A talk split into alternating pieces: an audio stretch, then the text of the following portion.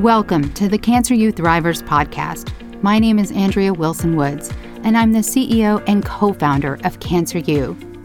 Join me each week as I interview cancer patients, caregivers, survivors, and providers about their cancer journeys. You're listening to Cancer You Thrivers, where real people share true stories.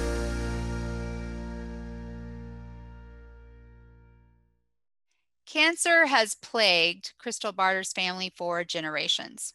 Her mom at 36, her nan at 44, and her great grandma at 68. In her 20s, Krystal discovered this was not by chance, but that she was the carrier of a genetic mutation, BRCA1. At the age of 25, she surgically removed her breast and she became a preventative cancer advocate, launching Pink Hope. Krystal, thank you so much for sharing your story today. Oh, thanks for inviting me. I am thrilled to have you and intrigued. And we were talking before I hit record. And um, why don't you take us back to the beginning of your cancer journey, which you told me really started in your teens? Yeah, so I knew from a really, really young age that there was something very different with my family. Like I said before, my nan had concave chest with basically skin and ribs. Um, and I used to play with her prosthesis um, when I was really little and thought it was a bit of a cack. but it wasn't until my mum was diagnosed um, with breast cancer at 36. And I can very vividly remember the moment when I heard kind of wailing, crying coming from the hallway in my small family home at the time. Um, and my nan was cuddling my mum, and she'd just been told that she had breast cancer. And that was just a really kind of vivid moment for me where it was like one breast cancer survivor cuddling another one and taking her down the same road. Um, how, how old were you when that happened? I was 14. So for for me, I was struggling in my teens in general um, with body image and my own breast growing, and yet I had who were meant to be two of the strongest women in my family absolutely falling apart because for my nan, she felt like this overwhelming guilt. Um, you know, I come from a family that was from a small country town in New Zealand in a place called Matamata, and they called it the Codlin Curse because that was my great great grandmother, and she has Jewish ancestry. Um, and they came from Prussia and they came to New Zealand and there was nine children and they all they think carried the BRCA gene mutation. They were all dying at various stages of cancer and to a small country town back back in the day it was a curse their family's curse so we carried that curse through the generations where people just died you got cancer and you died. Um, and the really only two survivors in my family are myself and my mum. And that's, I think that's because she moved to Australia and the healthcare system that we've got over here. Oh my goodness. Um, so, so what was it like uh, for your mom since we started with her? Let's start there. What was it like for her and for you? Um, I think with my mom, um, you know, she was really young. Like I'm 37 and 36 is still quite young and she just really didn't cope. She she loved her breasts. Like she had a great little figure and she loved it and she was fun and spontaneous and it felt for a long period of time like cancer stripped that from her um, she didn't cope with her mastectomy at all. Um, she has like really bad uh, reactions to anesthetics and any kind of painkillers. She ended up like comatose, and ambulance had to come and get her. So I have like all these memories of like being left when the amb- ambulance took my mum and dad to the hospital, and I was left with my little brother and it was you know my nan was inside but she was a mess and i just I have all those memories of where I know how fortunate I am today, but it doesn't take away from the fact of how life changing those moments are, where it just, in that moment, you can't think about anything else but is my mum going to die? You know, am I going to die? I started from 15 or 16 freaking out because my breasts were growing and there's lumps in them and I would scream because I'd feel a lump and I was I'm overly dramatic at the best of times and putting hormones in 15 and 16 when I'd seen so how much cancer strips a woman of the future that she thought she'd have for herself. And it took my mum a long time to get back to some kind of normalcy um, I don't even think, still to this day, um, the amount of surgery she's had, she's had so many issues with her body that I don't ever think I really got my mum back from that point. But she's here, and that's the best outcome. And I know with cancer, and especially BRCA related cancers, how lucky I am. How do you think her diagnosis and and, and just going through it, how do you think that affected those teenage years for you? Oh, I definitely um, was someone who um, liked to run away from things, liked to. I, I turned to drugs and alcohol, to be honest, um, through the majority of my teens. It wasn't until I found the love of my life, and he was the had never smoked a cigarette was the cleanest personal could ever meet and he turned my life around. But i really struggled. I found more solace um, escaping than i did facing a reality that was my family cursed because we didn't know about the BRCA gene then. It was right. it, it was that that fear of well i'm going to die anyway so i might as well have fun. And that was escapism for me i think looking back at it was it was easier to not be me and to dull the sense of fear and anxiety than be present in it how did it affect your relationship with your mother because i'm thinking of a, another uh, person who shared their story, and he's a current uh, esophageal cancer patient. And his mother had cancer um, all through his teens, mm. and and he was so much in fear of losing her, and knew and knew he would, knew at some point she would die, and that he just separated himself from her to the point where he wouldn't really touch her after he the age of 14 or 15 um, because he just slowly withdrew from her. Um, so did did that affect you at all? Did you treat your mother differently? Oh definitely. Her and i didn't have much of a good relationship she's an amazing mum um, i was a terrible daughter really. um, I, I think you know i really did withdraw, withdraw from her for most of my teens. It wasn't until I became a mother myself and I held my firstborn baby in my arms that I actually went, oh, I get it. I get everything. I get why you were so worried about me. And I, like, I get the fear that you had, like, because every bit of my life was transferred into this little human where I was like, I actually don't even today want to live for myself.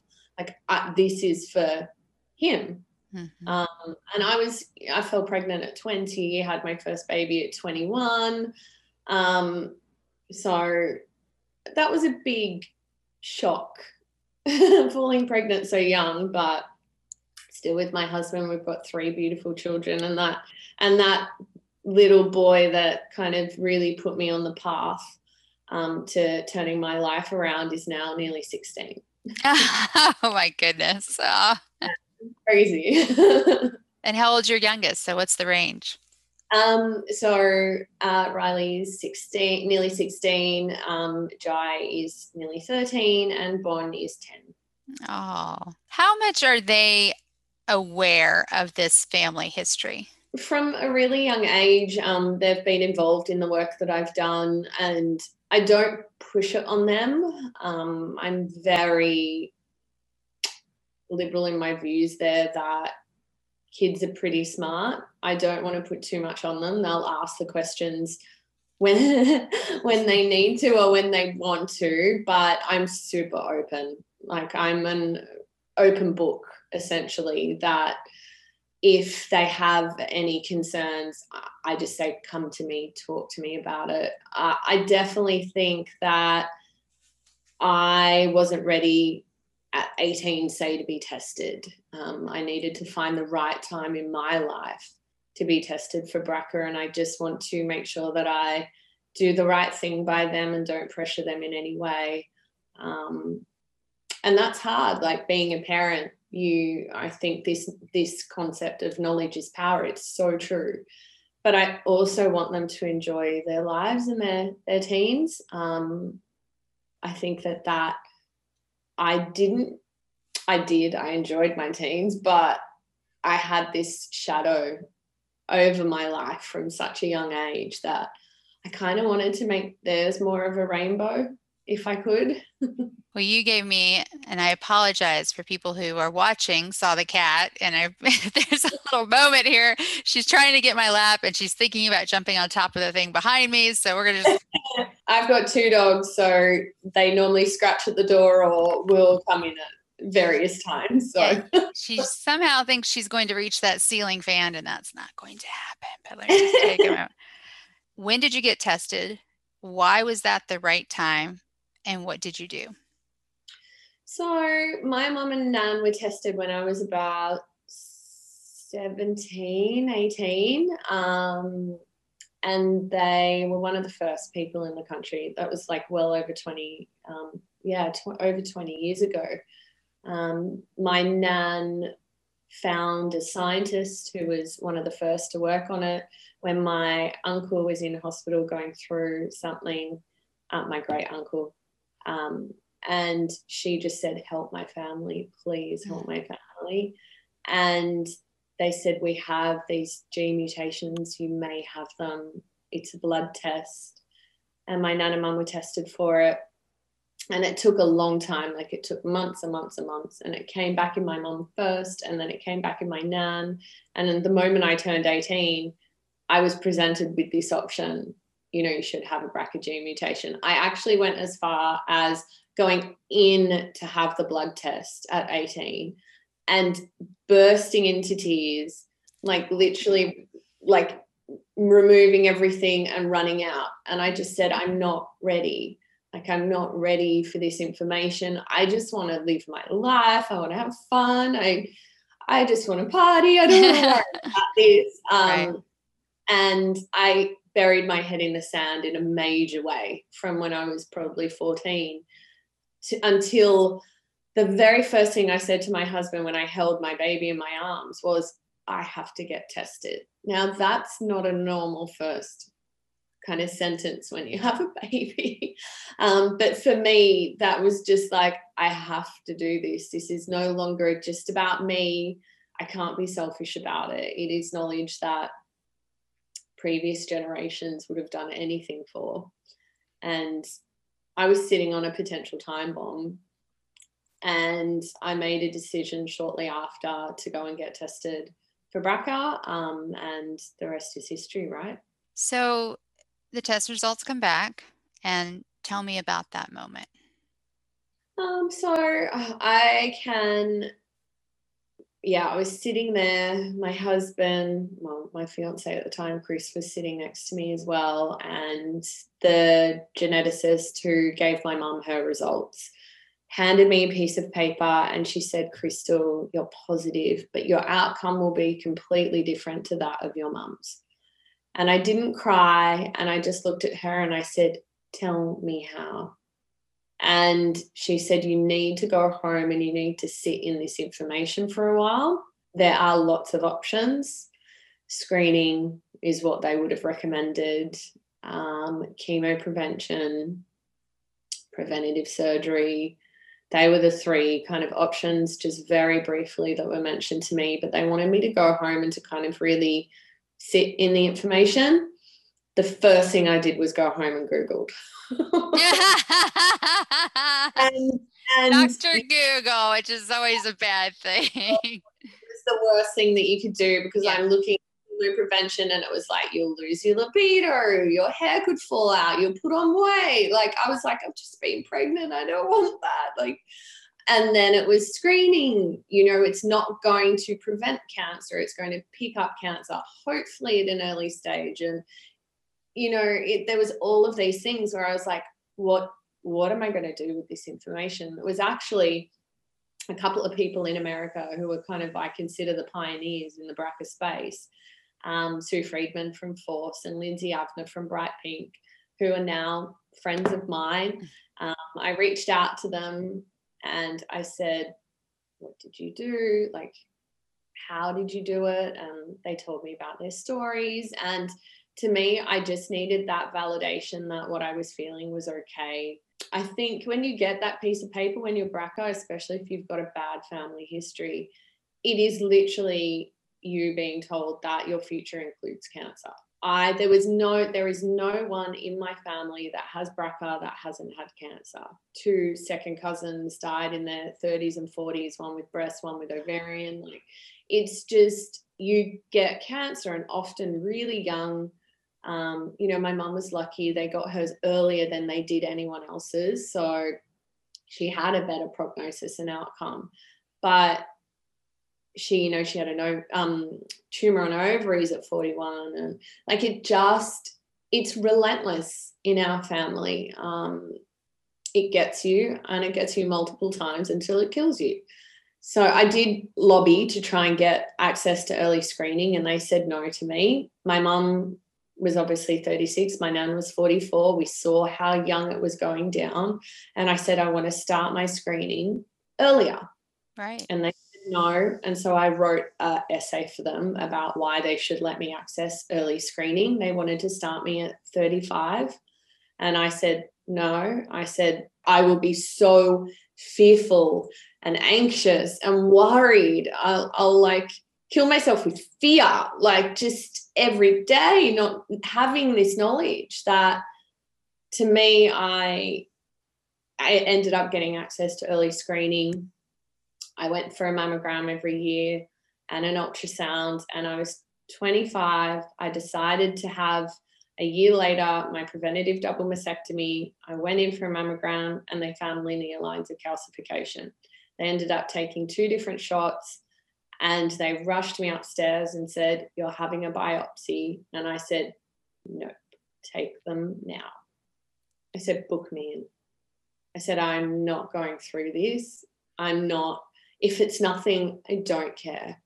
Right. I said, if it comes back that it was, you know, just, just, something that came out wrong wrong on the mammogram i'm not going to be angry at anyone i just don't want them anymore um, and two weeks later, I was in having a double mastectomy. It came back that it was um, like atypical hyperplasia, so lots of angry little cells working their magic. But to me, it was the heart, like having your breast removed at 25 is challenging enough, but you know, I only had to look next door to my mom, like next to me. My mom was sitting there, and you know, everyone that had gone before me I no longer felt this cloud and it was weird. My breasts, I, I, always say my breasts were like a tiny, lucky if you could call them a B cup, but they felt so heavy. So when I had them removed, my mastectomy, you know, I had seromas, I had lots of different complications, but nothing is more complicated than cancer. And to me, I was like, you know, I was in the same ward as a young woman who was in her 30s and she was very sick with cancer. And I just couldn't complain. I was like, I'm so lucky. So I got out my laptop and I decided that I was going to try and help others get access to genetic testing, to know their risk and to change their future. And I was no longer going to wallow in my self pity and feel sorry for myself anymore, that I was going to turn my story into something positive. Wow. Oh, yeah. wow. Now, did you opt for reconstructive surgery or no? Yeah, I did. So it's not been easy. Like, I think um, I want to make it clear like, sometimes a mastectomy is so easy and it goes so well. But for me, I'm on to my fourth surgery. So I had um, an issue with the first implant, then um, I had another set of implants, and then those exploded. Like literally, oh, goodness and I had silicon going through my body. That was last year. And then I had to have them replaced. And I've still got a bit of nerve pain, and uh, it's not easy, but it's much easier than cancer. So I can't. I want to be open and transparent about like it's mastectomies. There can always be complications, and it's not that pain free. And it, you know, sometimes there are issues that arise, but yeah, I I looked at the surgery that my nun had. She had concave chest. My great grandma used to hear the stories. She couldn't even have prosthesis. She had stockings with bird seeds in them. And when it was humid, the little shoots would come up out of them. And no. Yeah. So that wow. I you know, I've heard stories. It's like not old wives' tales in my family. Like instead of sharing stories of, you know, bygone eras, we would be sharing stories of war, like what my family cancer. And I just would hear those growing up. And I just know that I was, I just call myself the lucky one, even though I've had lots more surgeries that kind of pale in comparison to the mastectomy. To me, I go, I'm still lucky. Like the thing that I say every morning when I get up, up out of bed, I go, I'm breathing. It's a good day. Oh. And everyone so positive, and I'm like, oh, sorry. but I'm like, I love my life. I love my husband. I love my kids. I'll do anything to fight for it. Oh, you're so gracious. Really, so gracious. Um, mm. what did your mother think of your decision? She said it's got to be your decision. Um, but you knew deep down, like I'm her only daughter. Mm.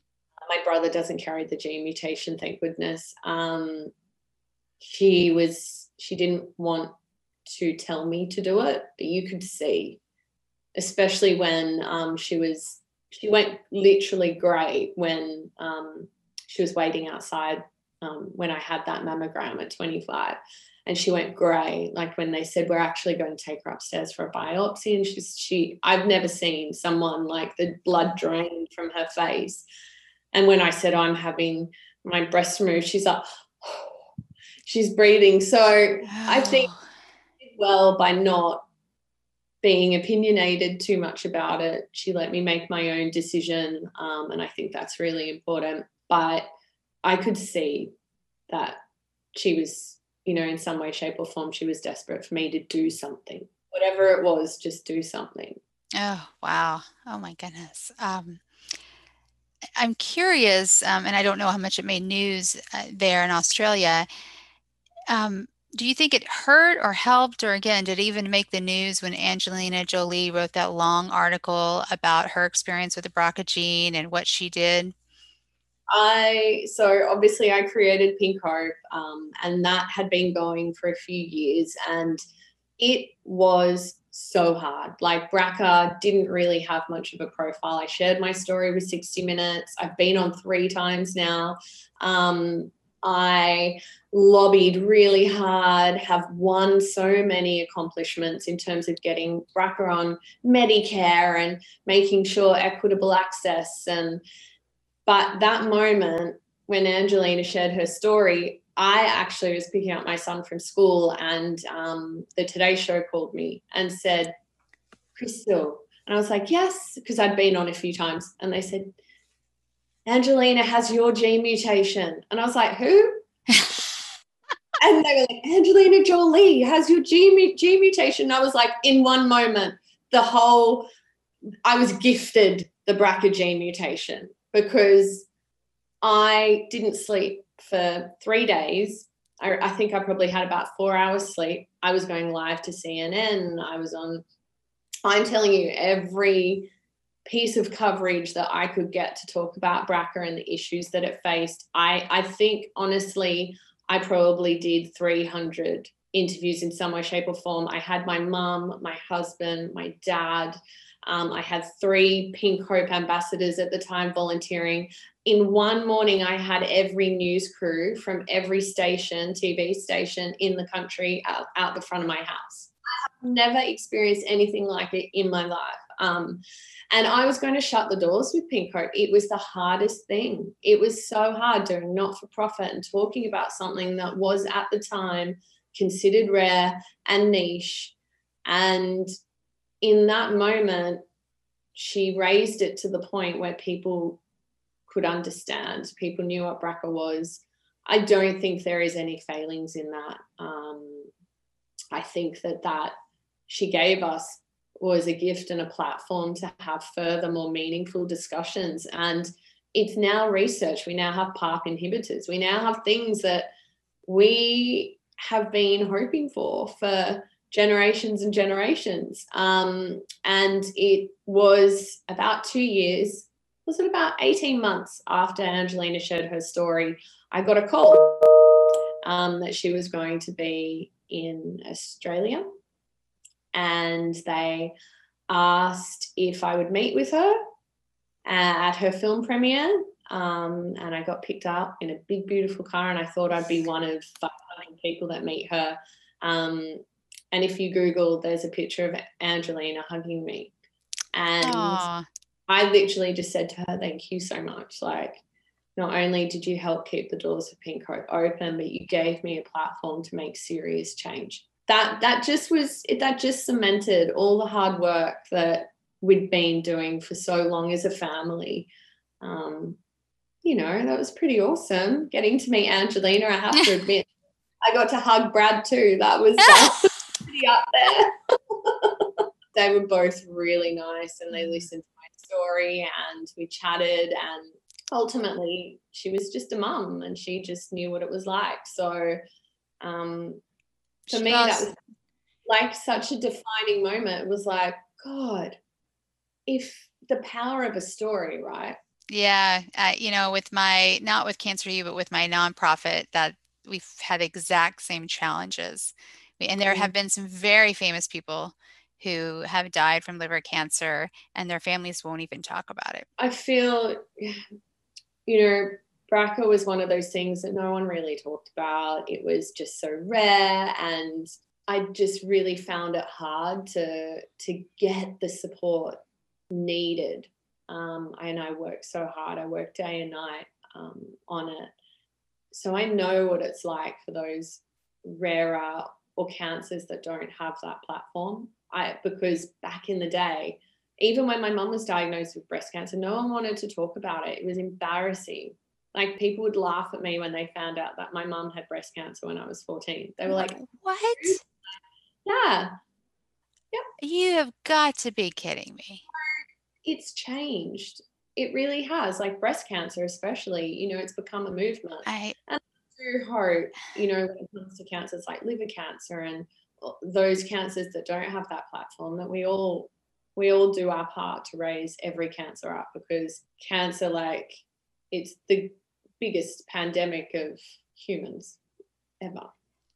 I just I'm I'm just having such a hard time with people laughing at you because I'm older than you and by a good 10 years and it might be different because my mother was a nurse and so I grew up around hospitals and doctors and and I was somewhat comfortable in that environment so I just can't even imagine that if my mother had had cancer and I was that age that anyone would have laughed um, although we certainly had people who made weird assumptions about my sister's liver cancer. So, um, wow. I'm just saying, compassion and empathy. I've learned it as I got older and everything that I went through um, with my family. We just have to be non-judgmental and kind to everyone because life can be tough for a lot of people um, and i just think compassion and empathy and remembering we're all humans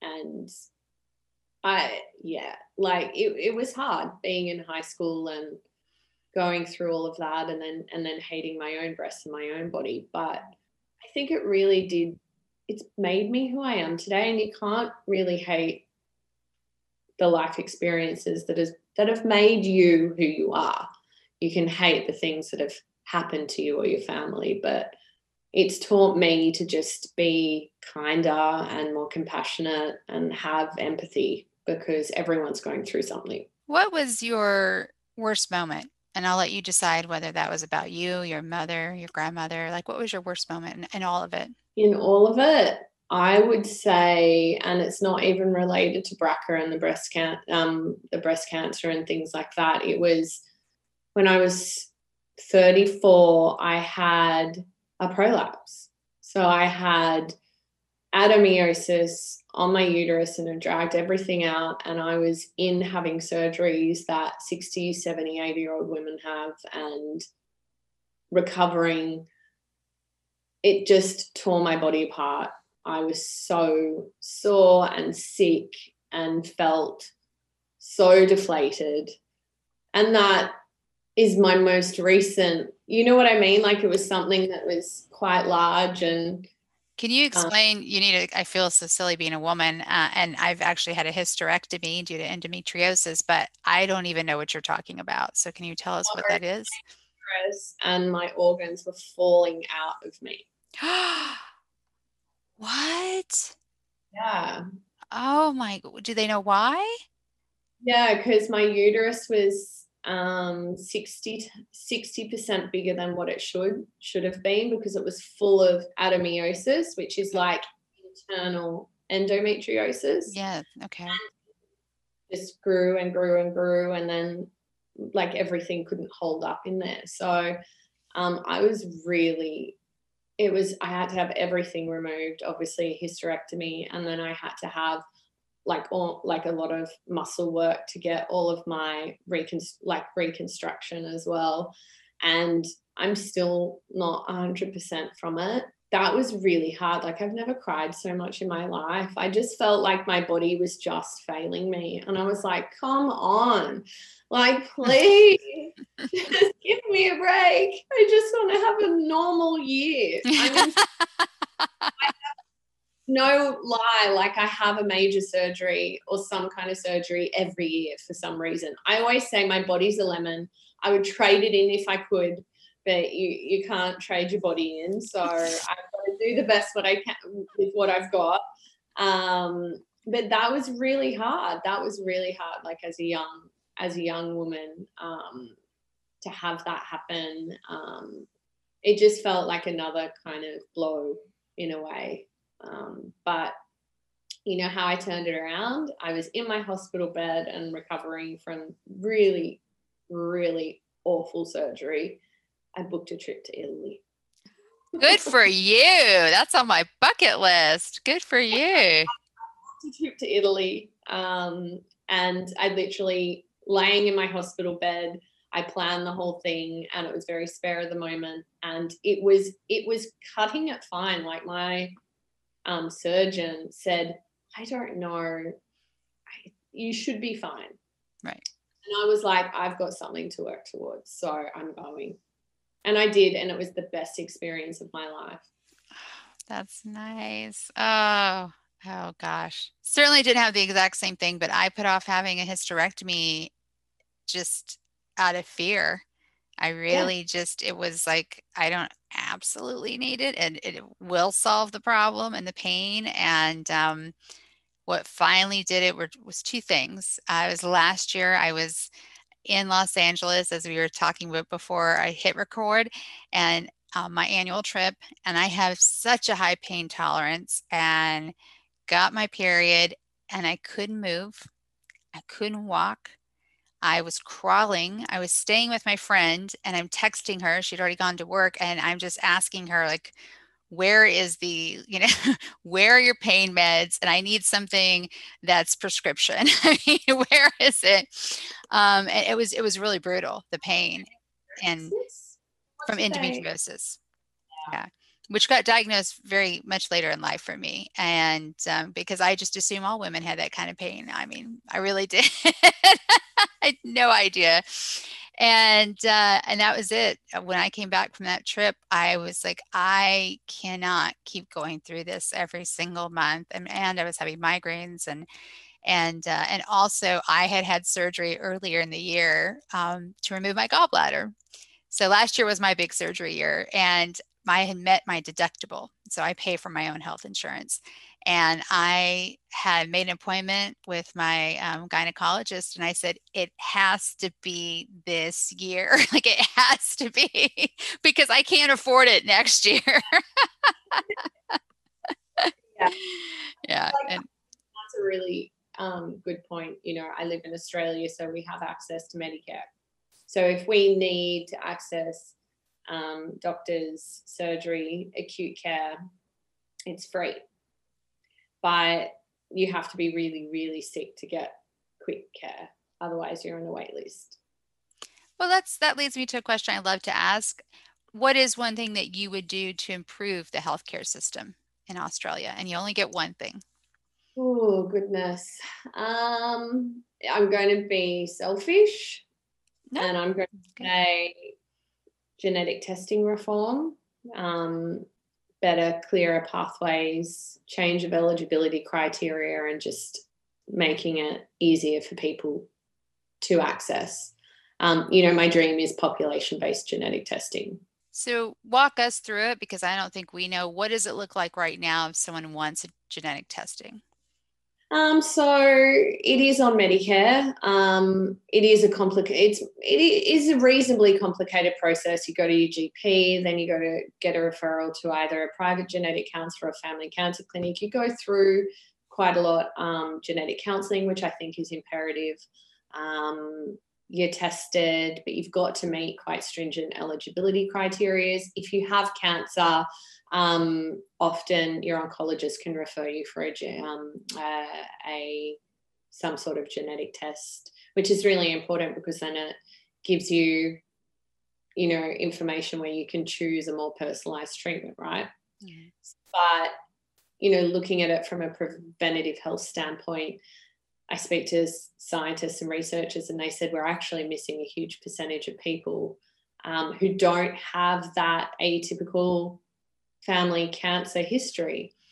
Um, it could have gone through three generations of men in their family. And how can you get those diagnoses of cancers mapped out perfectly? What if you're adopted? What if you're, yeah, you know, all of these different things. Um, and I think we will over time move to that way of thinking, um, that way of prevention and it's not right for everyone. Not everyone wants a piece of paper that defines their future.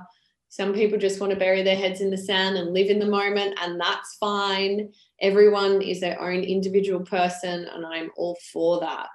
But I've seen what cancer, you've seen what cancer can do to a family. If you can prevent that in anyone else um, through a simple blood test um, and give them the option to really mitigate risk, and that's not not necessarily doing what i did going in and removing the organs that put you at risk. That's screening. That's you know just being far more aware of your body. That's just being more in control and try and mitigate that risk. And for me genetic testing has saved my life. You know i've spoken a few times to mary claire king the one who found the brca gene mutation and she said every day that a woman with a brca gene gets breast or ovarian cancer, that is a missed opportunity. And I really do believe that is that I have so many people through the work that I've done. You know, I've got a dear friend at the moment. She's just turned 40, got two young boys. She's got breast cancer and she's she's dying, right? Um, and yeah, it's it's horrible. Mm. And if we can make take active steps to enable people to know their risk and change their future, then I think that is the best outcome of all. And yeah, I think that genetic testing can and does do that. Um, well, that definitely leads me to before we do the rapid fire questions, tell us what your organization does. Yeah, so I founded Pink Hope just on the pretense of creating that sense of community um, for people that are at risk, but it's grown into a preventative health movement. So we've lobbied for change, for BRCA gene testing, for breast density reform, for lots of different key issues for our community.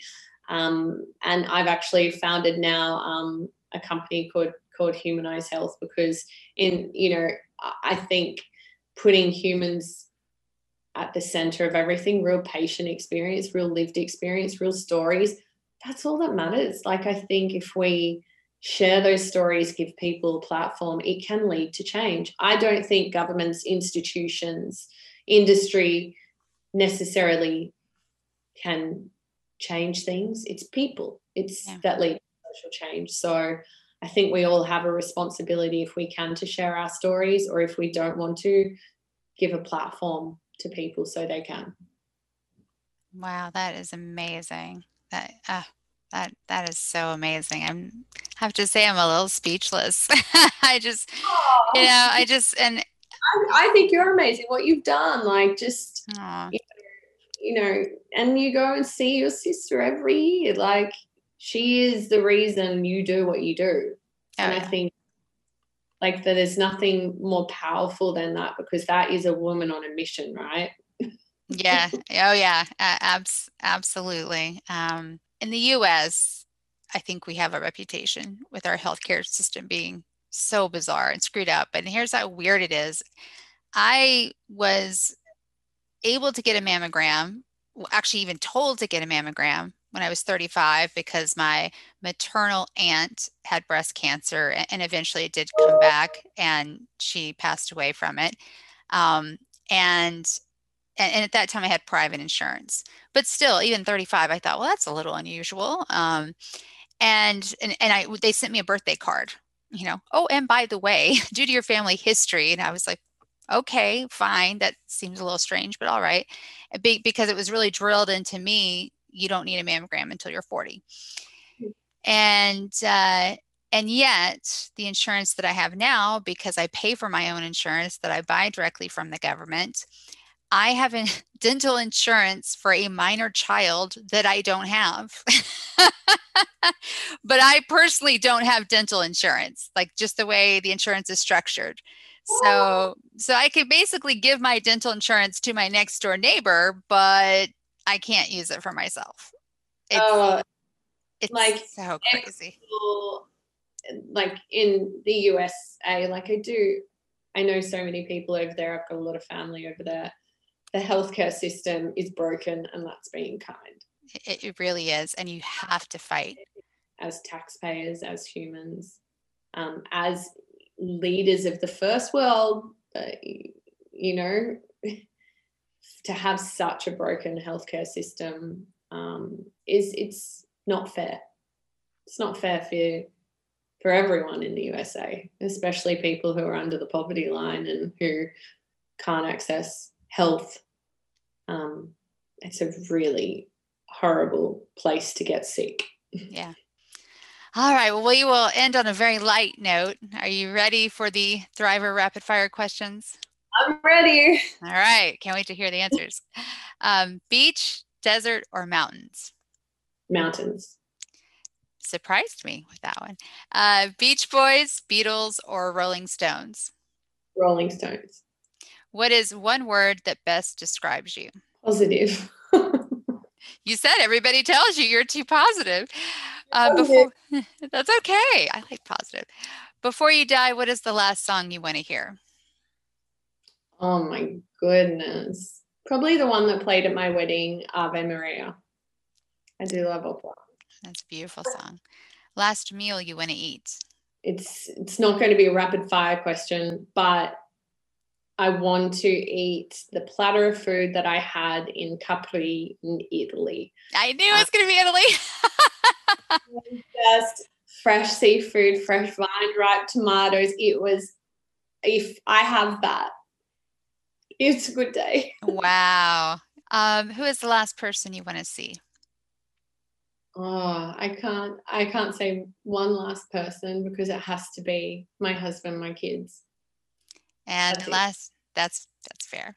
Uh, the last words you will speak. It was a wild ride. And aside from Cancer U, what is one resource that you would recommend for cancer patients and caregivers? And also be sure to tell us how people can get in touch with you. So Force. So Sue Friedman, who's a um, great friend of mine, has created an incredible organization and um, yeah, especially for genetic mutation hereditary cancer. They're incredible. And if anyone wants to find me, LinkedIn, Krystal Barter, or um, if they want to find Pink Hope on Instagram at Pink Hope AUS or at We Humanize Health. And I'm they just have to Google me, they'll find a way. And what was the first one again? Um, are you talking about force or Force. LinkedIn? Force. Force. Yeah, so facing our risk of cancer empowered. So Okay. the Friedman, um, yeah, just has done so much global work in this space, and yeah, I fangirl her all the time. people who have turned like you who have turned their story into purpose and who are really driven to use that to change things because i think if we all work together um, things will be different for the next generation yeah, I hope it has to be. It has. It needs to be. It's just has to be. not a choice Yeah. Yeah. Oh my gosh, Krystal, thank you so much for sharing your story. And I'm already like, I will get back to Sydney one of these days and I have to hang out. Take you out to dinner. We'll have we'll have a beautiful wine. Um, I'll, I'll take you. You have to Google it. Hugo's in Manly. We'll sit on the water, watch the sunset with a beautiful cocktail in hand.